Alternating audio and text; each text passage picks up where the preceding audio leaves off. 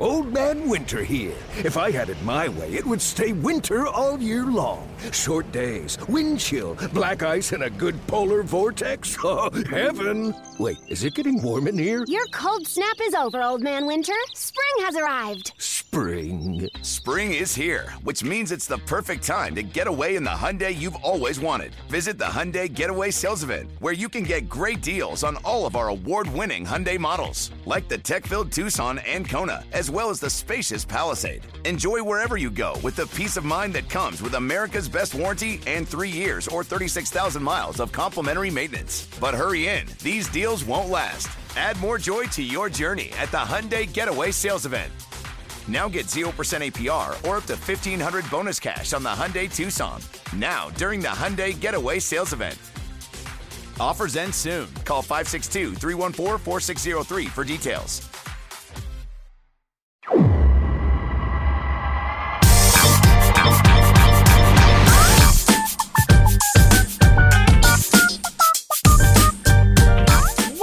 What is uh, already a very fun edition of the Show Before the Show podcast from MILB.com, the official podcast of minor league baseball. My name is Tyler Maun. Sam Dykstra is in New York City, sitting in front of a Zoom background with a sign behind him that says, We will guac your world. Is that a place that you have been to?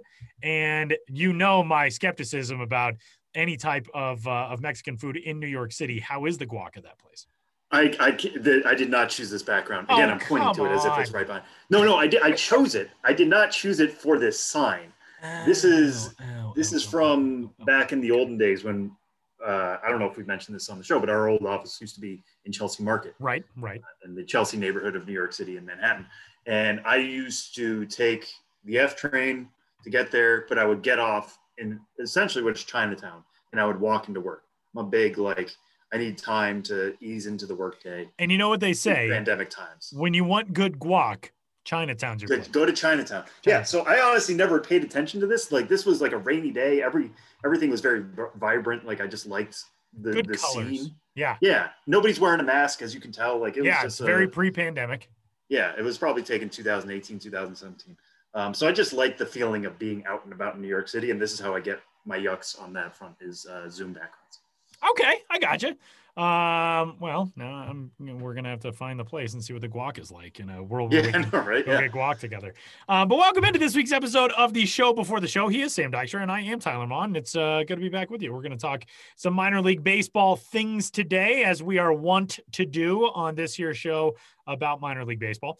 Um, we have a, a really fun interview coming up uh, with Sean Aronson, who is the radio voice of the newly affiliated St. Paul Saints of AAA East, the new AAA affiliate of the Minnesota Twins. Sean will join us coming up here in just a little bit. We actually just hung up maybe five minutes ago with Sean and uh, talked with him about 20 minutes after the interview ended, which uh, I think the interview was about a half hour, and that was fantastic. And that's why we uh, love talking to broadcasters because we're never, especially Sam having to deal with a broadcaster and me every week, uh, we're never at a lack of conversation when we get broadcasters on the show. So uh, we'll hear him call out uh, who the the St. Paul Saints rival is going to be. Uh, from his estimation, and also a bold prediction about the 2021 Major League season from Sean coming up here uh, in just a little bit. But wherever you found us, thanks for hanging out with us on this week's episode of the show. You can get in touch podcast at milb.com. Uh, you can also find us on the tweets. Sam is at Sam Dykstra, MILB on Twitter. I am at Tyler Maun. And uh, give us a rating and a review and a subscription on Apple Podcasts or Google Play or wherever else you find us. And with that, let's kick this thing off and get started on this week's episode of the show before the show. First things first. Spring training has opened across the Cactus League and the Grapefruit League. Uh, we know that top prospects in many cases are there already. We also know that prospects who are slated for just single A and double A seasons, low A, high A, and double A, will be moved back uh, a delayed start to those seasons to allow for social distancing and all the other uh, COVID health and safety protocols to be implemented in 2021. But as we get this Cactus League and Grapefruit League season closer and closer, some camps worth following for prospects here in 2021 per the view of Sam Dykstra. Sam, what do you got for us? Who are we keeping an eye on? Yeah, so um, th- these are I wrote on Toolshed 10. I'll, I'll share some of them here, but there are obviously going to be some that you may be yelling about at home that might be covered in this story. Obviously, all 30 camps have non-roster invitees. We've talked about those in the past. Um, so you're you're going to be able to find a prospect or two in every camp that is interesting in some fashion. But uh, a couple of ones that stand out to me. Uh, we'll start with the Chicago White Sox. This is kind of like the last gasp of the White Sox farm system in a way. Uh, they have the big four, as I call them, between Michael Kopech, Nick Madrigal, uh, Garrett Crochet, and Andrew Vaughn. The, there's two that I'm watching in particular uh, this spring, although you could say for all four, Madrigal's coming back from, I think, shoulder, shoulder surgery. Uh, he should be good to go. He should be their opening day second baseman. Michael Kopech opted out in 2020, uh, had Tommy John surgery before that. Is he going to figure into the rotation? We'll see. Want to check in on his health and his ability. But I'm mostly focusing on Andrew Vaughn, who has a real chance to win the DH spot uh, for the White Sox. The White Sox have an opening there. Andrew Vaughn typically plays first base. It sounds like he played a little bit of the outfield and third base uh, at the alt site last year, uh, just because they were trying to get some versatility out of him. Uh, but just he, he's mostly going to play first base. Jose Abreu was there, the reigning AL MVP. Not a lot of room for Andrew Vaughn, but they do have an opening at DH, and Vaughn would fit fit that hole quite well. Uh, his hit tool is plus to plus plus. The power might be just as good for him. Uh, he could help them on on opening day, no doubt about that. And the White Sox chasing the Minnesota Twins in the AL Central. Uh, you know, we don't know what what Cleveland is going to be uh, to the Francisco Lindor trade. They're going to need as much talent as they can get. They've made some strong moves this offseason. Adding Andrew Vaughn, I think, would be a big step. Tony La Russa kind of teased us the other day, saying that Andrew Vaughn is tied for first in the DH race, uh, but he's tied with many other people, which does not help us whatsoever. So we'll be keeping a close eye on Andrew Vaughn, how he's able to do in the Cactus League and kind of force the issue there. And also Garrett Crochet. Sounds like they're actually really considering sending him back to the majors after he debuted last year straight from the draft. No minor league experience for Garrett Crochet. Uh, the heater is really tough to face for him. He's kind of your your fastball slider type, but the velocity is absolutely major league ready. Uh, I would still like to see him become a, a starting pitcher, but hey, if they think the gas is going to work in a relief role right now, and maybe you expand him as the season goes along and he moves into the rotation in June or July or August or something like that, that's fine. Uh, but again, keeping a close eye on how they handle things with him uh, this spring. Some of the other ones, uh, real quick, that I'll be keeping an eye on for sure the Seattle Mariners. Uh, it has been a week for the Seattle Mariners. Um, maybe we should have led the show with that, but it was a couple days ago. The news is a little bit stale. Um, Tyler, I know you and I kind of went back and forth on Twitter about this a little bit. Uh, team president Kevin Mather came out with uh, comments speaking to a Rotary Club, of all places, uh, about several of the club's top prospects. In the case of Jarred Kelenic, saying that they offered him a six year extension uh, and if he turned it down, that they were probably going to keep him in the minors for a little bit longer. Uh, same for Logan Gilbert, uh, who Logan Gilbert had been mentioned as a legit opening day rotation spot member. We'll see where things stand on that. And then oddly threw in there that Julio Rodriguez's English isn't very good. If you've listened to the show for a while, you know that's not true. We had Julio Rodriguez on the show last for summer. A 25 minute interview, by the which way. Which was fantastic. Like was he roasted fantastic. us. He was hilarious. Yeah. Uh, he was very uh, engaging. Everything about that conversation, uh, I would never have thought, oh, a high level major league executive will just throw this kid under the bus and say his English is, quote, not tremendous.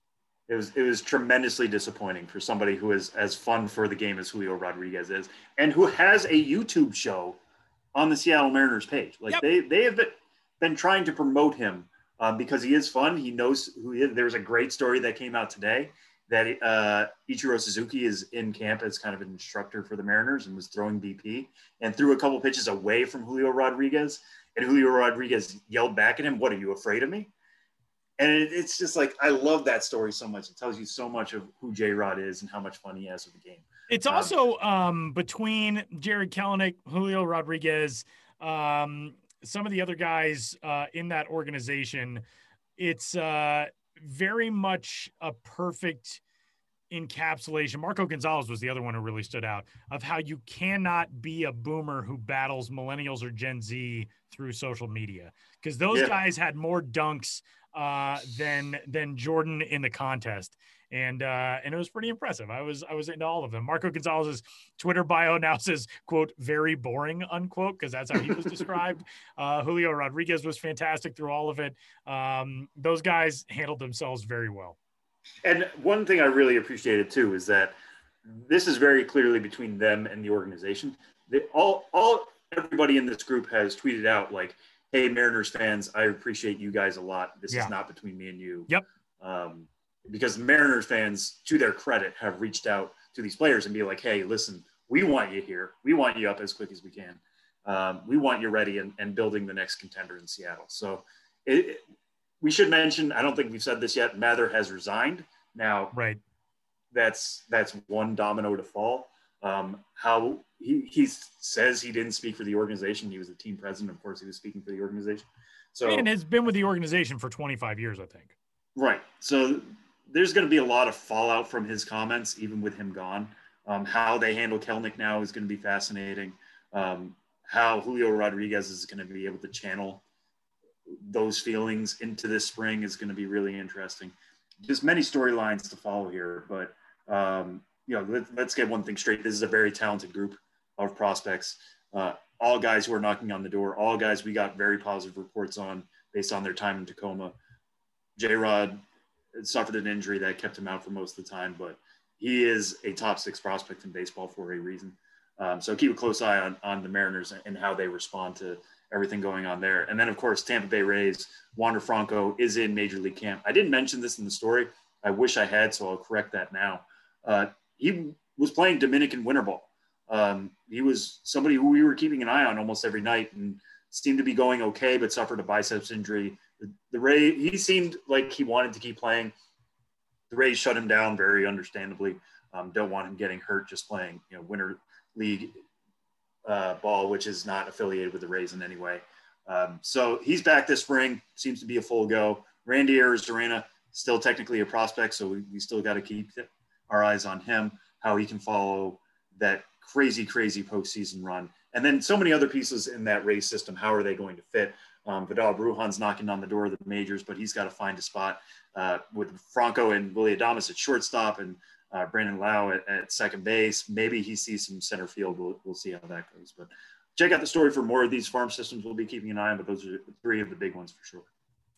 And uh, our next topic, not nearly as uh, fun of a conversation. Unfortunately, injury news already uh, across the game of baseball among some top prospects.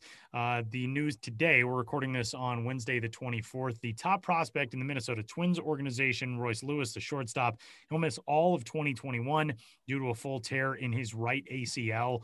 Uh, he was suffering from some soreness on intake testing, uh, underwent the exam, and it was discovered that the ACL was fully torn. So, Royce Lewis, who is still just 21 years old, uh, he'll miss the entirety of this season. Um, in the New York Yankees organization, uh, Clarke Schmidt will be shut down for a month uh, with an elbow issue. And this is obviously the time of year where some of these stories pop up, but it never makes them any less of a bummer. Yeah, I, I tweeted this the other day, but baseball returning means the return of baseball injuries. Uh, and Royce Lewis's wasn't quite that. Clarke Schmidt's definitely was. Uh, but it is just such a it's such a bummer that – after so long of talking about like we can't wait to see these guys again. And Clarke Schmidt, we did a little bit with the Yankees last year, but Royce Lewis, we didn't. He was at St. Paul at the alternate site. Um, really, somebody who could have used a full 2020 after he had a down 2019, followed by winning the MVP award in the Arizona Fall League. Was really interested to see how he was going to do. The reports were were fairly strong at, for him coming out of the alt site, but again, we were going to need to see him this year and see how the hit tool looked and, and whether he had put 2019 in the full rear view mirror. Now we're going to get to a point where we're going to still be talking about him as a prospect in 2022. And not only that, it's going to be somebody who hasn't played an affiliated game in two years. What is he going to be after that? Now, guys can co- overcome injuries. Kyle Lewis just won the AL Rookie of the Year. He had some major knee injuries earlier in his career, um, overcame those and, and seemed okay. With Lewis, a big draw for him is the athleticism. It is the the plus to plus plus speed tool. So, what is that going to be like coming off major reconstructive surgery? We won't know until next year. Uh, that's a major bummer for Clarke Schmidt. He's shut down for a month. Um, that's basically going to take him out of the running completely uh, for a Yankees spot, either in the rotation or in the bullpen. Uh, that's a real downer. Doesn't sound like it's any more worrisome than that. Not like you know an uh, UCL tear is going to pop up or anything. It sounds like structurally it's okay. It's just worrisome right now, and they don't want to push him too much. Uh, he even admitted he might have been going too hard too early. Uh, it's all part of the learning process. As a young pitcher, you have to know to ease into the season. Uh, there is some pressure on being a young pitcher in big league camp like that, especially one who got a small taste of the majors and you want to expand that out and show you're ready to go early. But easing in is the best way and, to avoid these injuries. And that's something Clarke Schmidt learned now, and I'm sure it's something he'll take into spring training's future for sure. And uh, for our opening segment today, that will wrap this up. Uh, we've got more fun topics of Twins conversation coming up next. The Royce Lewis news is a big bummer, but a piece of exciting news in the Minnesota Twins system is the addition of the St. Paul Saints to the minor league mix. Uh, for the Twins as their AAA affiliate in 2021 and beyond. And really excited to talk with Sean Aronson, the radio voice, the director of broadcasting and media relations for the St. Paul Saints, who joins the show coming up next.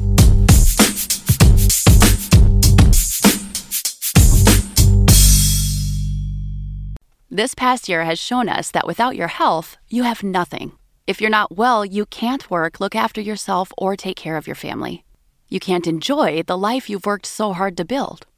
That's why you need to prioritize taking care of your long term health today, before it goes from good to bad to worse. So invest in your long term health with Forward.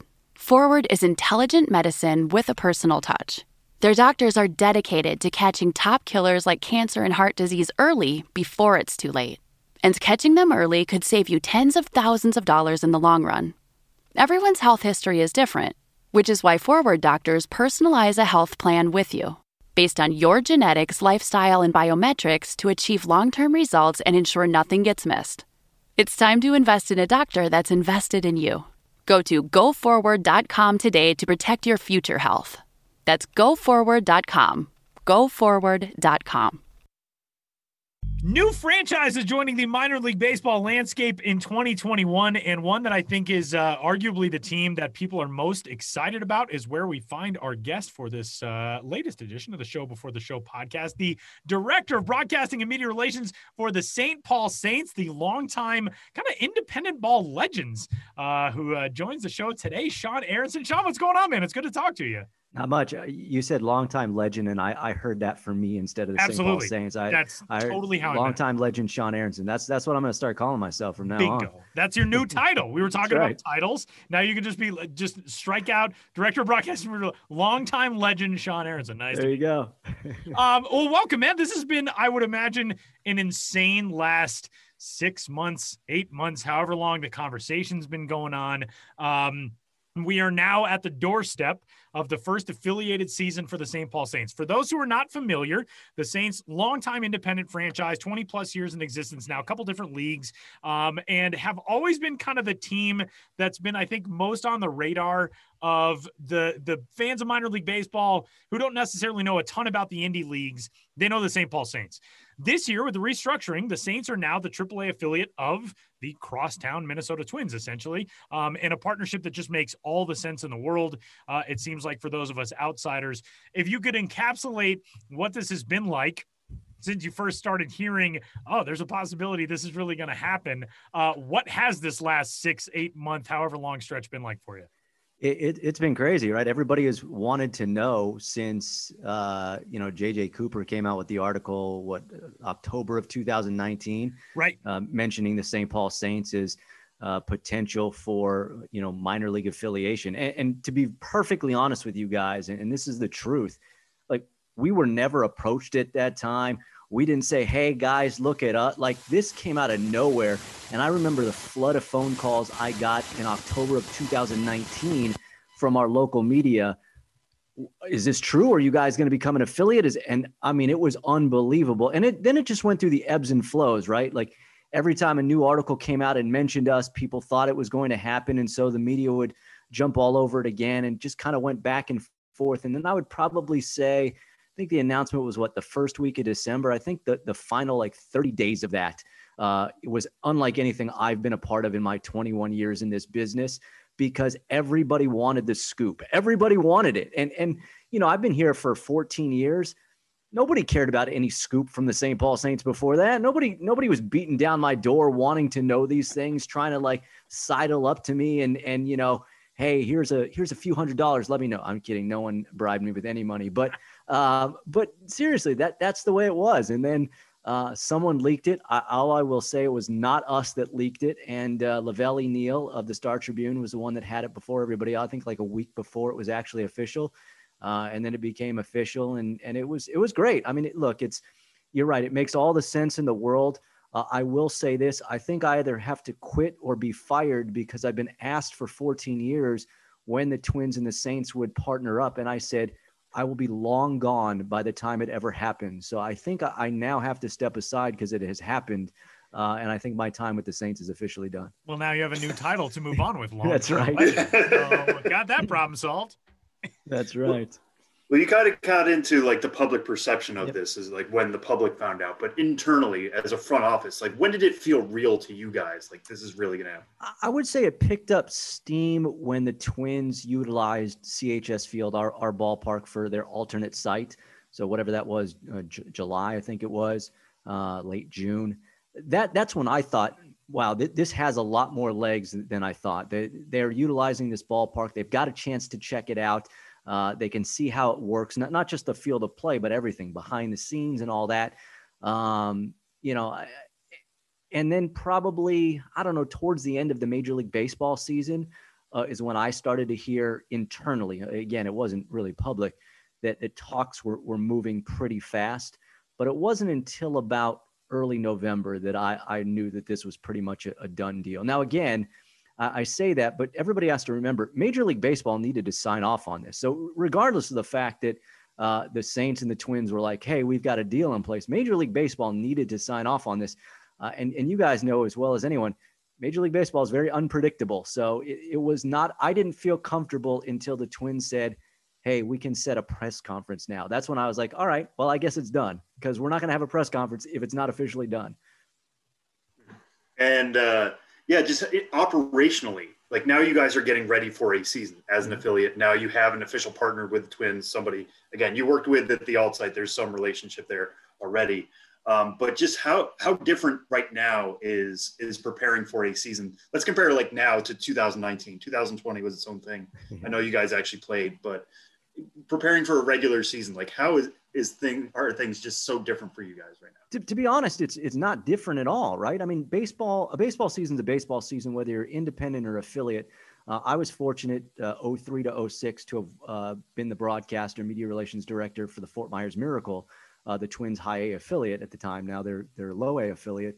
Uh, so I, have gone through this before. Our general manager, prior to me going to Fort Myers, was the GM in Fort Myers. So uh, I think he and I are the only ones that have been a part of affiliated ball. But to be very honest, th- there's no difference, right? That, other than our season now starts in April in Minnesota. So, you know, hold on to your hats for that one because uh, it, it's not going to be warm, I promise you. But, but outside of that, th- there is no difference. You put together a promotion schedule.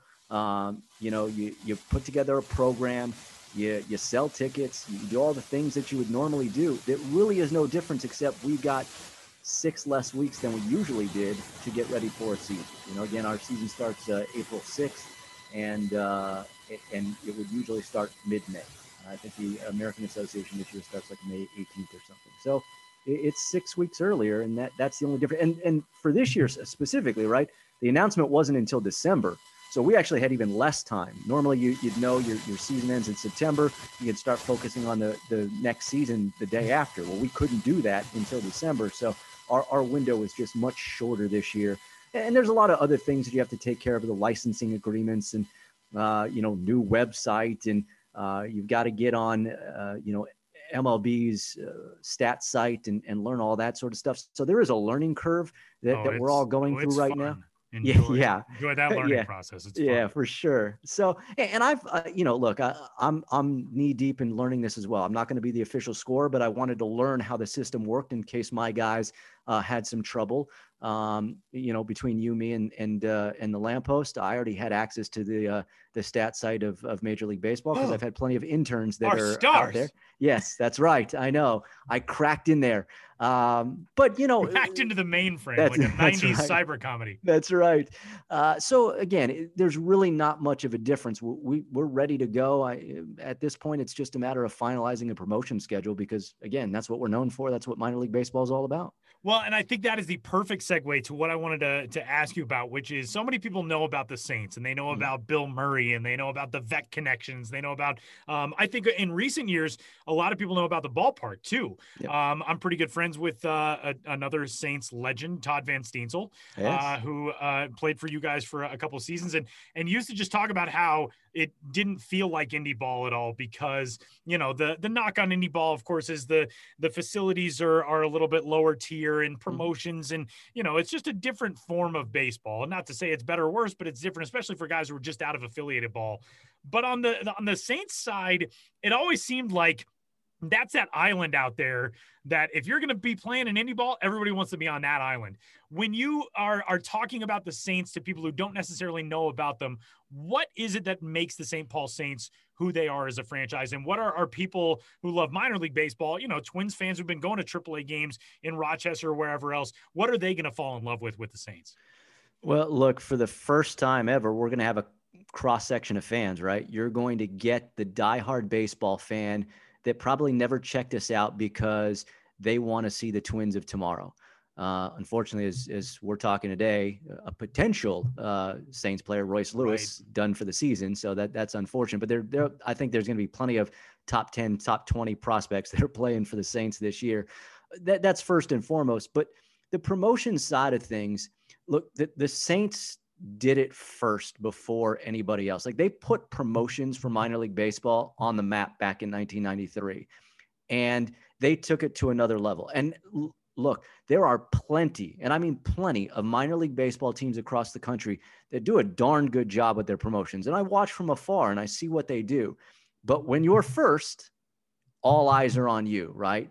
Uh, you know, it, the, the Teslas of the world, right? There are going to be plenty of companies that are going to do electric vehicles, uh, you know, down the road. But Tesla was first, and so everyone's going to always watch them. And I think that's what it's like for the St. Paul Saints. So I think that we are afforded a, a lot more rope to uh, be irreverent and humorous. We can get away with a few more things that maybe some other clubs cannot because they don't have the St. Paul Saints name in front, front of them. But with that said, it is hard, and I mean very hard, when you're the bar. And, and maybe this sounds very egotistical of me, but so many people look to the Saints and say, well, what are your promotions going to be like this year? And we have to top ourselves. That's hard to do. That is difficult. Like I, I likened this the, the other day when I was talking to someone to Saturday Night Live, right? They've been around for what, 40 years, and they are the gold standard but they're not funny every year, right? They they go through ebbs and flows, and I think that that's how it is for us. Some years we hit you know perfectly, and we've got three or four promotions that absolutely get national attention or humorous. And there are other years that we just we're happy if we can get one, and sometimes you don't get any. Does that mean that we've changed or we're different? No, it just means you go through the ebbs and flows of of how humorous you are, and that's that's really what it is.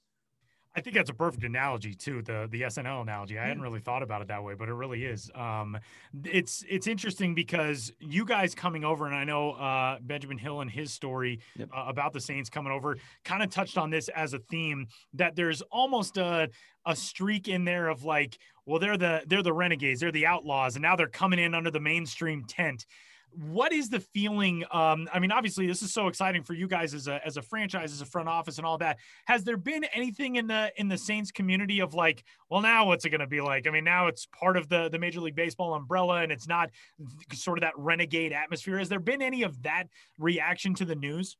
Yeah, I'm gonna have to make a shirt that says "We will not change" because, uh, it, look, that that's the biggest thing. And, and again, part of it is most people in the Twin Cities have never been to another minor league ballpark before, so they don't realize this goes on everywhere. And again, I just think that that we do it a little bit better than everybody else, or that we were the first, and so again, we just get more notoriety.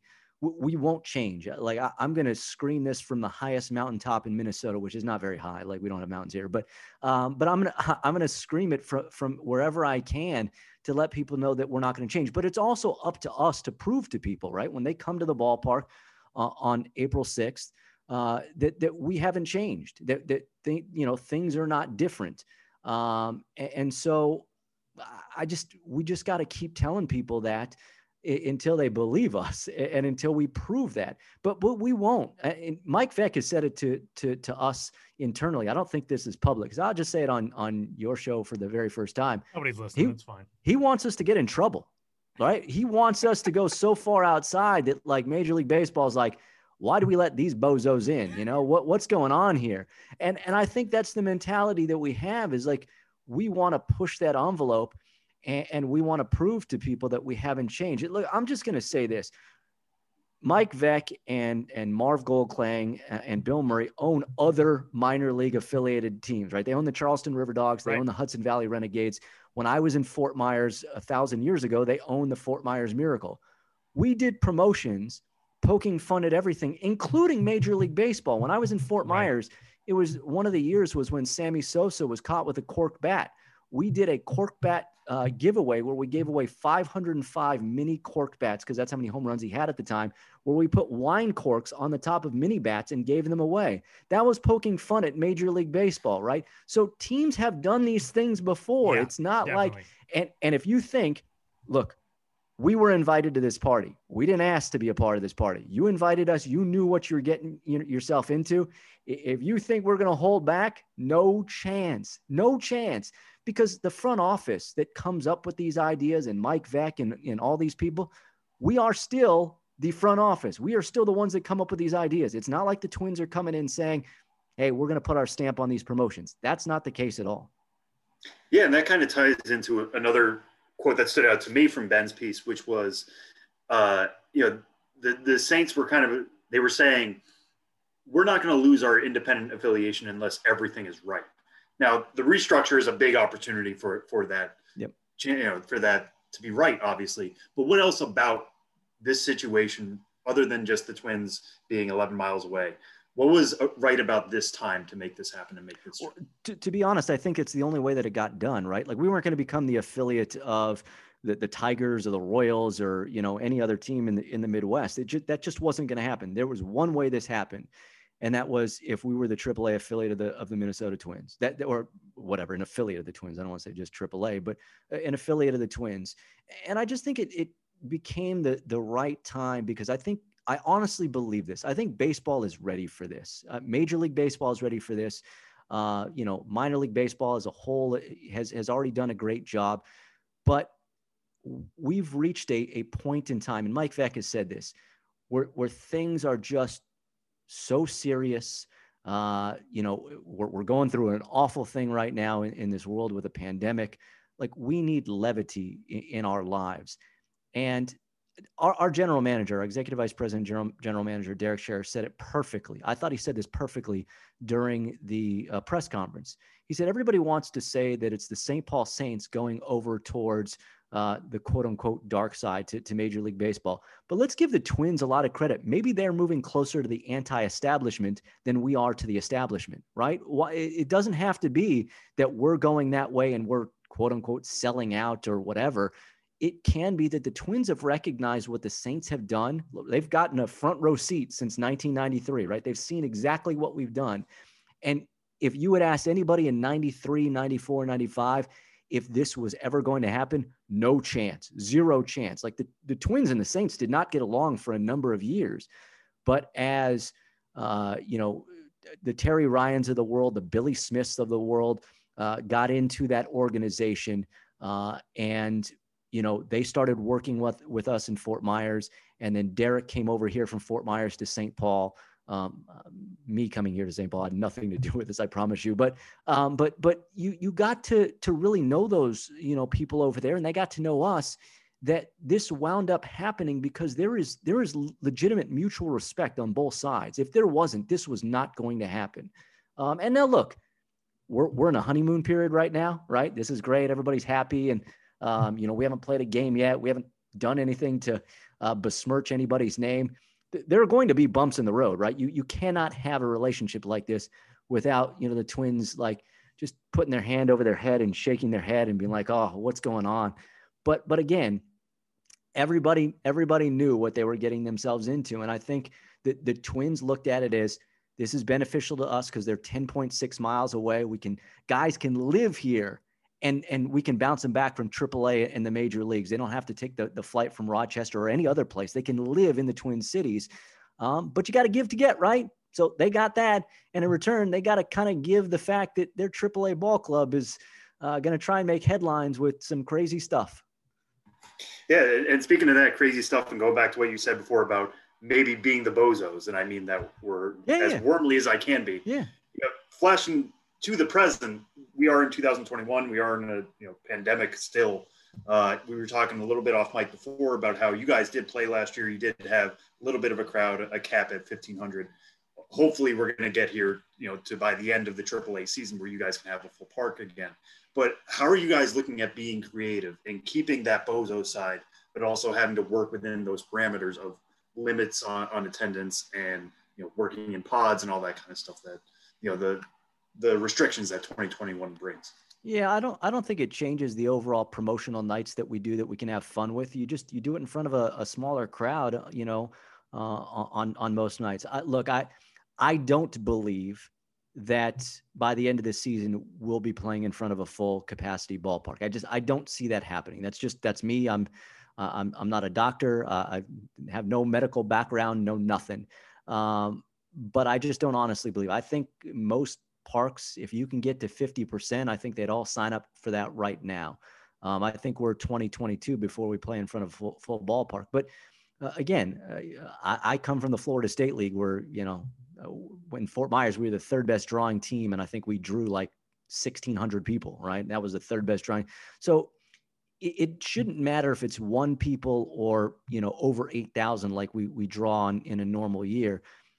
Your goal is to make it seem like it's opening night every single night and that people are coming every single person in the ballpark's coming for the very first time and you're trying to make a mark on them because if you're not doing that you're doing your fan base a disservice. And so you've got to go all out. It might be hard right to to create that energy. Like everybody feeds off the energy when you're playing in front of 8000 plus people. Promotions feeds off of it the broadcast feeds off of it the players feed off of it.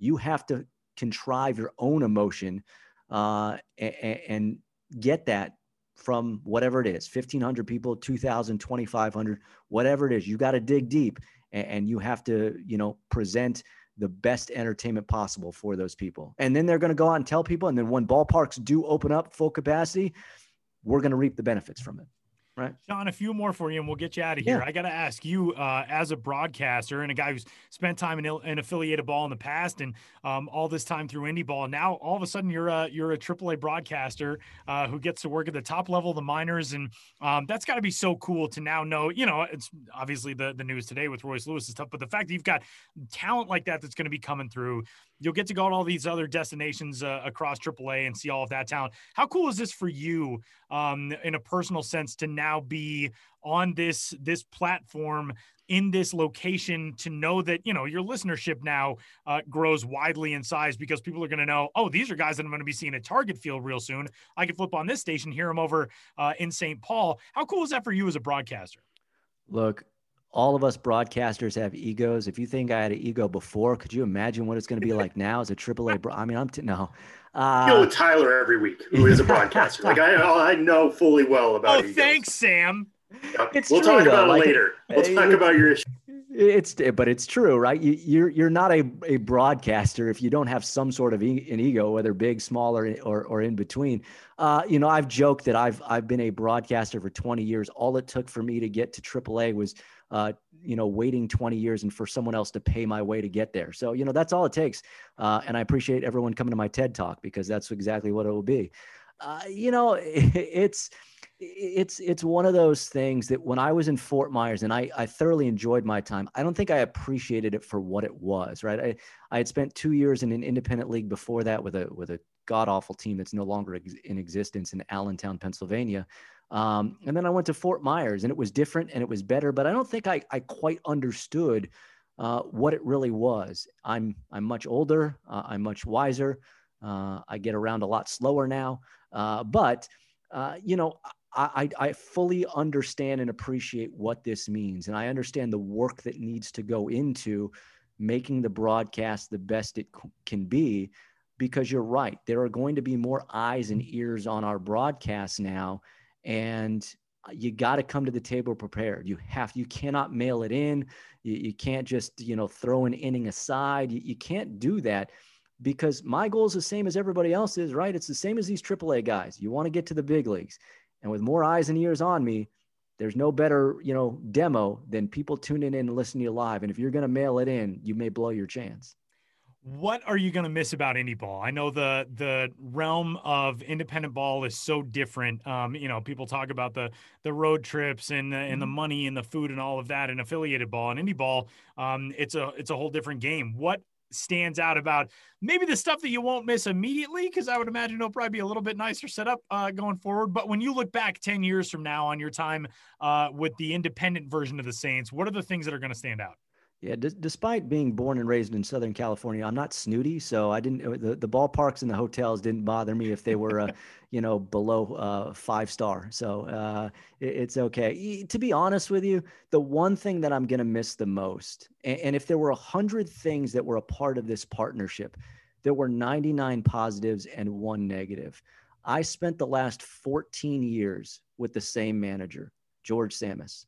He was our manager for 18 years and was with me for. I knew that guy inside and out. I knew exactly how he liked his stat packs. I, I knew uh, when he would show up to the ballpark. I, I knew. I I played therapist for the guy on the on the bus, and, and I didn't have to say anything. He just he just would talk and vent and you know, and I just you just sat there and you listened to the guy.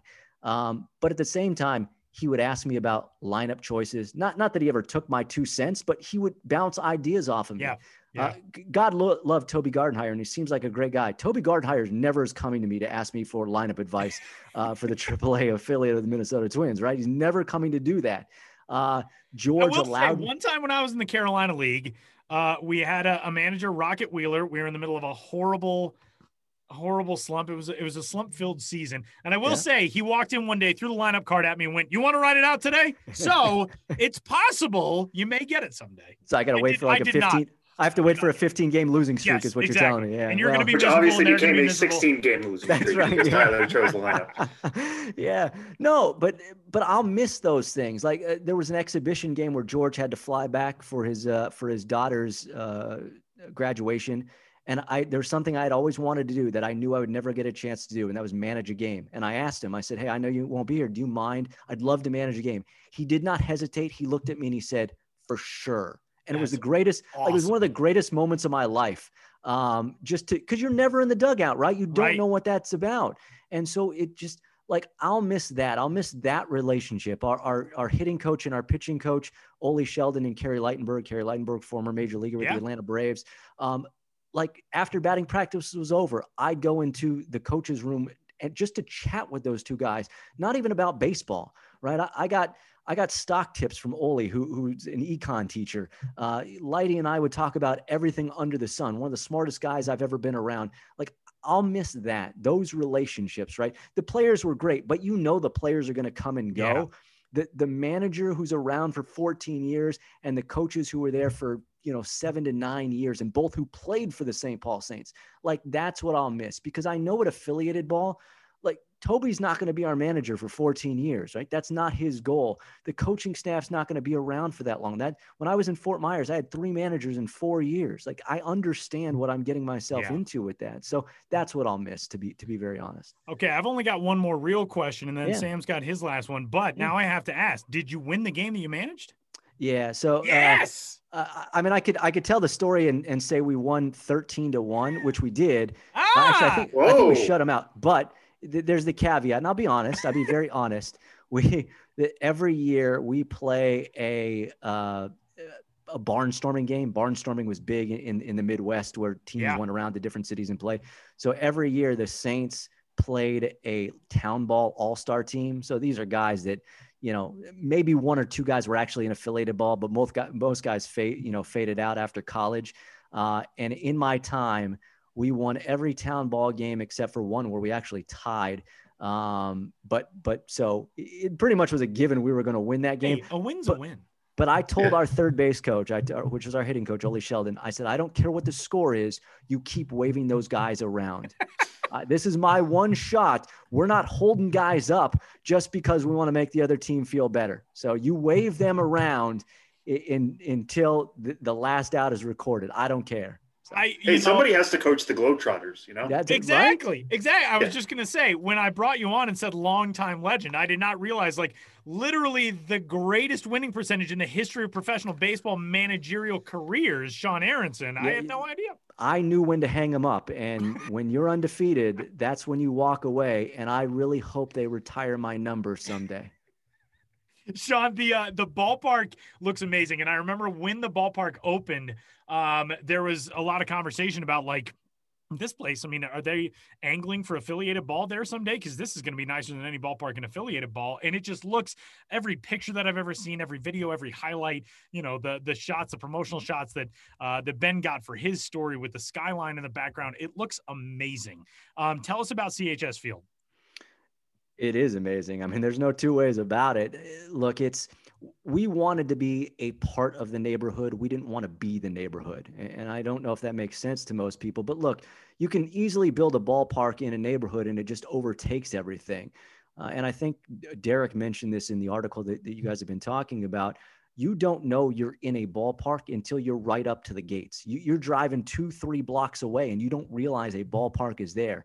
I think that the architecture firm, the design firm that created this, did an incredible job of incorporating the neighborhood into the ballpark. Matter of fact, there are lower town uh, artist lofts that, that are just across the street. If you go into those lofts and flipped the lofts inside out, that's what the beginning part of our ballpark looks like. They took the wood soffit, they took the black poles, and they utilized that into the ballpark. And as you, and it's very interesting, and most people will never, ever, ever know this, but it, it starts that way basically on the right field side when you walk in.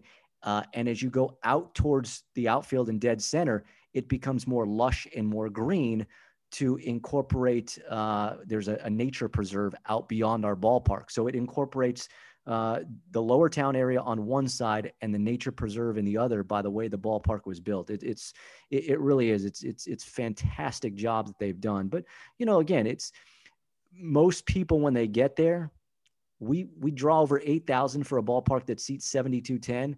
Half of them are sitting in their seats. I mean, most people, it is a place to congregate. It is a place to go. It is a place to hang out. Uh, I, I, realize those thoughts scare a lot of people right now, but at some point, right? Uh, but that's what it is. It, it's not. It's never been a place where people went to quote unquote watch baseball. Now that's going to change a little bit again with the cross section of fans, uh, but it is. It's the place to be seen. Is really what it's turned into be. Sean, we'll, we'll end on these two. You guys are now entering the AAA East, which is one of the biggest minor leagues I think we've ever seen. 20 teams. Yep. Um, it's going to be a little different in 2021. Travel is going to be very regionalized as much as it can be in AAA. But you guys are, are the new guys in town no matter what. There's a couple other teams involved. Omaha's coming over, Iowa, what have you. But when you guys look at like who your rival is going to be, have you guys decided that yet? Like, how is that just going to look? circled how are your anybody in red on the be? schedule? Like we're going. Yeah. Yeah. As as far as a rival goes, well, the two rival. I mean, I, Iowa's going to be the the the one, right? They're the closest. Yeah. Take that. Um, Take that, that's right. Cohen. you know Radio guy. that, that they- they've you know they've got the Cubs name and and, and the Cubs are, are pretty big nationally. So I mean, I think you you'll you'll circle that. Uh, Omaha being the second closest team to us. Um, I think those two. Um, you know, because we're not going to most of these places this year, I haven't really scanned the entire uh, league and said, I can't wait to go there because I hear it's a great city. The, the two places that I, that I want to go to, I've only been to Nashville once, but but I enjoyed it there. Um, I am I am neither a drinker or a country music fan, and I enjoyed Nashville. So that tells you all you need to know about Nashville. Although you know what I really want, and it does not exist. I want a Smashville shirt that is not related to the Predators. I just want a shirt that says Oh, Smashville there you go. Interesting. but they don't sell them. Uh, again, being from Los Angeles, I'm a huge Kings fan. I refuse to wear anybody else's Yeah. gear, right? So I, I just won't do it. Like Um, So, and the other place I'm looking forward to, yeah, right? The, the other place I'm looking forward to going, believe it or not, is Lehigh Valley. Again, I got my start in Allentown, Mm. Pennsylvania, Yeah. which is uh, Lehigh Valley. I promise you that area has not seen anybody that's actually worked for that organization in, in baseball anywhere else. Uh, and to be able to go there, uh, you know, we played in one of the worst ballparks I've ever been a part of. Uh, it was called arena baseball because there was a netting over the left field wall, much like in arena football, and you could play the ball off the netting. wow. It was exactly like it was just. Um, so I'm looking forward to going back there just because that's where basically all began for me. Uh, and I've heard their ballpark is beautiful, and, and and so and again, it won't happen this year. Uh, hopefully, in 2022, you're traveling everywhere. My big worry, and this, to be very honest with you, th- this is my big worry this year, uh, because you hear a lot of rumors, is that no broadcasters are traveling this year. That, that is part of the rumors I've heard. And again, it's hard to argue when the MLB guys aren't traveling, and then you're like, well, the minor league guys can travel. So, um, so that's sort of disappointing if that's actually the case. And if it is the case, I'm hoping it's only for like the first couple of months, and then it's, but but nobody really knows. So I'm putting this into the ethos out there. If anybody who's with MLB is listening to this, please let us travel. Please, I'm begging you, let us travel. Right? Well, well, we'll put it put, it this way: whether you're at CHS Field or at another park, like wherever you are, when you get that first call, Mhm. like your first game as an affiliate, it's a 2021 season. Have you already envisioned what that's going to be? Like thought it out, or you somebody's writes it down, or what is that moment going to be? No, like I don't. I don't script anything. Not, not at all. I, I I've never scripted anything. I will never script anything. Um, i our first game is a home game, so you know we we open up at CHS Field. So the first game in in Saints history will be a home game. You know, I'm I'm honestly I'm probably not going to make too much of it. Right? It's it's.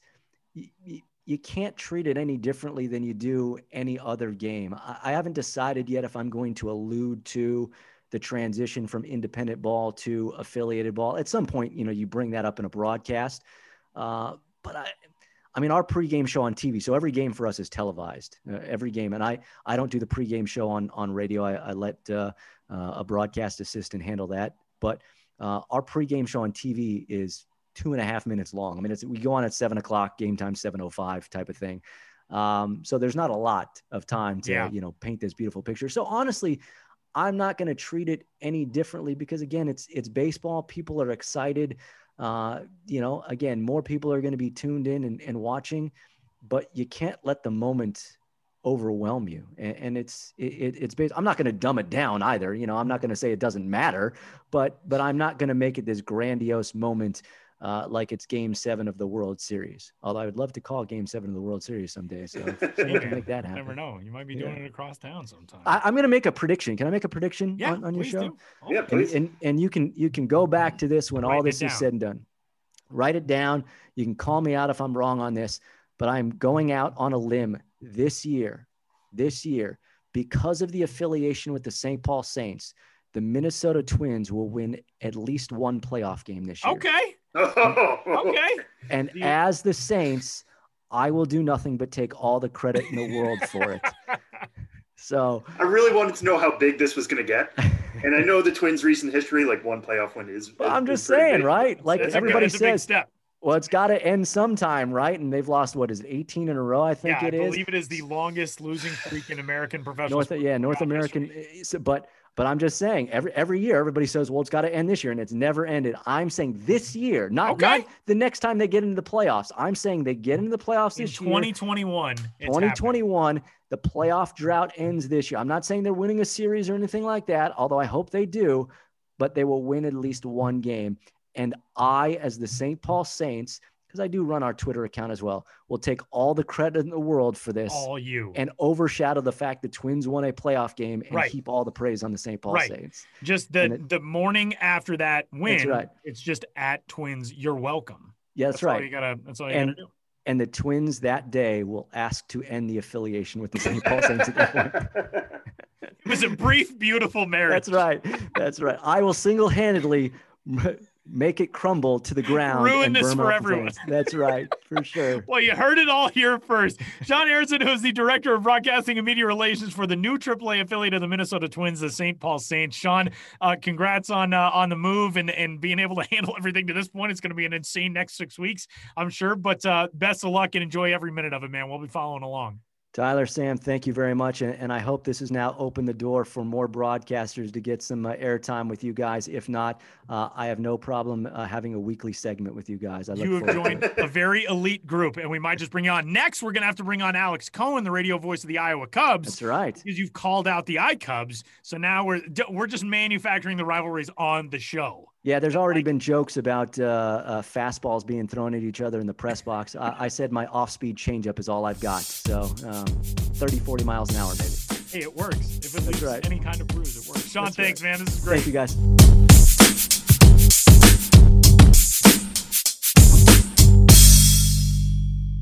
Final segment of this week's episode of the show before the show. But before we get out of here, we're going to roll out the first of six editions of this segment called um, Better Know an Affiliate Structure. We're going to take the old Colbert Report uh, segment naming theme. Um, the new partnerships across Major League and Minor League Baseball, we broke down on MILB.com when they were announced on February 12th. But if you didn't have a chance to read them, the world is busy. Uh, we're going to go through each team division by division. We're going to start this thing off with a division near and dear to my heart the National League West, home to the Arizona Diamondbacks, Colorado Rockies, Los Angeles Dodgers, the San Diego Padres, and the San Francisco Giants. And uh, Sam, how should we do this? We want to alternate teams and run down the list? Four Let's alternate. I'll I'll start with Arizona, Okay. so that way you can get the second team, and we'll go back. Uh, forth. All right. So starting with the Arizona Diamondbacks, uh, we got the Reno Aces as the AAA affiliate. Uh, the Amarillo Sod Poodles joining the Arizona Diamondbacks uh, organization. They will be Double A. Uh, high A will be the Hillsboro Hops, and then Low A will be the Visalia Rawhide. Rawhide used to be the Class A Advanced affiliate. They get bumped down. That's going to kind of be a theme as we go through here. Um, one thing to, to know about this is that all the AAA teams in this group are part of the AAA West, I believe. Uh, yeah, they They are. are. And uh, all the low A teams are part of what used to be the California League. Um, but so it, there is a little bit of shuffle here, but a lot of these teams you will be fairly familiar with. So Tyler, you take away. And. Hillsboro, formerly a, a short season team in the Northwest League, now moving up Exactly. Uh, to Yes. high A.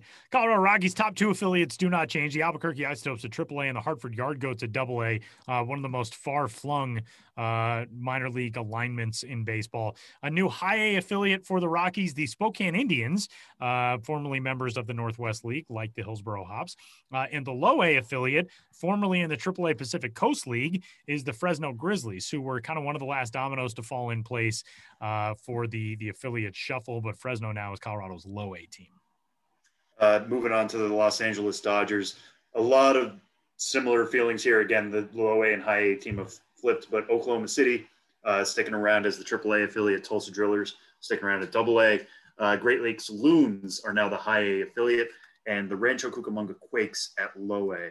Uh, one thing I, I like that this story points out is it might be one of the most spread out farm systems in baseball, uh, kind of compared to the, the Colorado Rockies. It, you're going from the Dodgers in LA all the way over to Oklahoma City, all the way down to Tulsa, all the way up to Great Lakes, and then back all the way to the West Coast and Rancho Cucamonga. But there is some consistency here, and these are all teams that know the Dodger system, know it well. Uh, so it is kind of nice to see that the four affiliates are sticking with their parent club uh, here. Now, obviously, the Dodgers have had a lot of success in this pipeline, so why change a bad thing? Yeah, one of the things that's interesting, we heard so much about how uh, geographical structure was a large element in realignment uh, among major league and minor league partnerships. And the National League West doesn't really reflect that quite as well as some of the other divisions because, um, you know, once you get past really the Mississippi, there's sort of a dearth of minor league teams uh, in the Midwest and especially in the Rocky Mountain region um, that now really doesn't have anything outside of Albuquerque. So uh, it's uh, interesting in the National League West to see how these stack up. San Diego somewhat similarly uh, with the Dodgers. Three teams pretty much out west, quote unquote, and then one in the Midwest, a former Midwest League team like Great Lakes. But San Diego from the top down goes AAA El Paso, a team that has been uh, the Padres AAA affiliate for quite some time. Then AA San Antonio, which was formerly a AA team, formerly a Padres affiliate. Then it moved up to AAA, was affiliated with the Brewers, now back in AA and uh, in the San Diego organization. Class A Fort Wayne, now a high A team, formerly in the Midwest League. That's the high A squad for San Diego. And then Lake Elsinore, the Storm, formerly the high A affiliate for the Padres, now low A, a former member of the California League. And we'll round this out with the San Francisco Giants. Uh, very yeah, west, extremely uh, disparate geographic organization. The Giants. Well, I was going to say there's actually a really, really just one of them. Coast feel here. Yeah. So you start out with the Sacramento River Cats at AAA, sticking around in the Giant system. Only 84 miles between Sacramento and Oracle Park. That's exactly what this whole restructure was about, was making sure that clubs like that are close by. And then the double A team is all the way over uh, in Richmond with the Flying Squirrels. They stay around at double A, 2,865 miles to Oracle Park. So a, a big stretch there. Uh, high A will be the Eugene Emeralds. That's new. Uh, that Eugene is jumping up a couple levels there to, to move to high A. And then San Jose gets bumped down uh, to low A. San Jose being only 52 miles uh, to the park. So you have 84 miles, 52 miles, 527, and 2,865. Uh, if you're riding that AAA, AA uh, Express, it's it's you're going to rack up some miles there for sure. But otherwise, I think it is very beneficial to have Sacramento paired up with San Francisco here. That's going to make things so much easier. And then to have San Jose right right nearby, I think is going to be a boon for them. I mean, how could it be anybody else but the San Jose's Giants pairing up with the San Francisco Giants? Be very awkward if they were the Giants and they were trying to hang out with somebody else. San Jose. Has that happened before? Well, the Spokane Indians. Yeah, true. Although their team name goes back so far, I think Spokane even claims. I may have this wrong, but claims to predate Cleveland in uh, its name. Possibly, I may have that wrong. Um, but was it's also was a very that was- different relationship. We should right exactly and that's something that i think uh, is important to point out rockies fans i think have been uh, at times have thought oh man they you know took on a team with a, a native moniker do uh, some reading about the spokane uh, indians franchise and its relationship with the spokane indian tribe it is fascinating it is the way those partnerships should go uh, if they are going to exist. Spokane Indians are, a, are an incredibly well run uh, organization. It's going to be really cool to see them in full season ball, and their relationship with the local tribes is really fascinating as well. Um, tribal artists who have contributed to their logos and their uniforms, and um, they have Salish, uh, the written language for the Spokane tribe, uh, Salish signage around the ballpark, and um, some really good ties. There's a, a New York Times story from a couple years ago that was uh, very well done about that. Benjamin Hill has written some brilliant stuff on that relationship, so that's something to take into account too. Um, but that are those are the now 20 minor league teams under the umbrella of the National League West. Next week, we'll move into the National League Central, or I don't know, maybe we'll do the American League West. Sam picks these things. We'll, we'll do the National League? Central. How about okay, we'll go senior circuit first. Yeah. Yes. yeah. How about that? Yeah, yeah. That's a very like 1890s joke. The senior circuit, man, they get first dues. All right, I'm obviously tired and delirious. He's Sam Dykstra. I'm Tyler Maun. We'll talk to you next week.